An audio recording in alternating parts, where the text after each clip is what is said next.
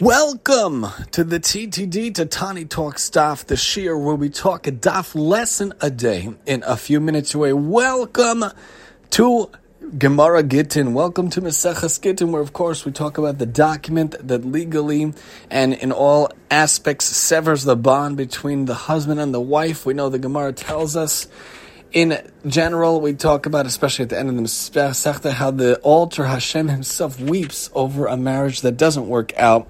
We should never know from such things. Everyone should have beautiful, flourishing, wonderful marriages that may have Esrim Shana. For me and my wife, and for all of you out there, until 120 years, for many, many years to come, only happiness, joy, and good things. But of course, there has to be a provision for a relationship that doesn't work out. Just like Lahavdo, there's a get shichrur a document for a slave that has to be freed, that wants to be freed, it doesn't work out. And there are other types of documents too. Of course, there is one here as well.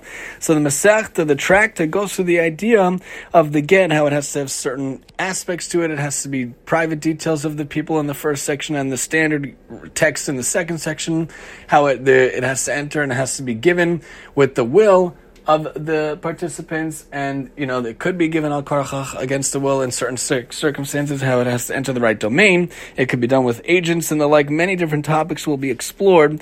But looking here at Gittin, to be talking about the idea how involved in this condition, involved in this situation, involved in this document, we should be concerned even for minor possibilities. We should be concerned for different aspects that could be involved in the document, involved in the situation. And how apropos for us to think as we begin this Masechta, how often do we think about the minor possibilities, the minor conditions, how something might affect someone even in a minor way. Someone, so many times, so often, we don't take into account the minor consequences, the minor ramifications that might have on someone else in our life, our spouse or our kids, or a friend or a partner, business partner, or the like.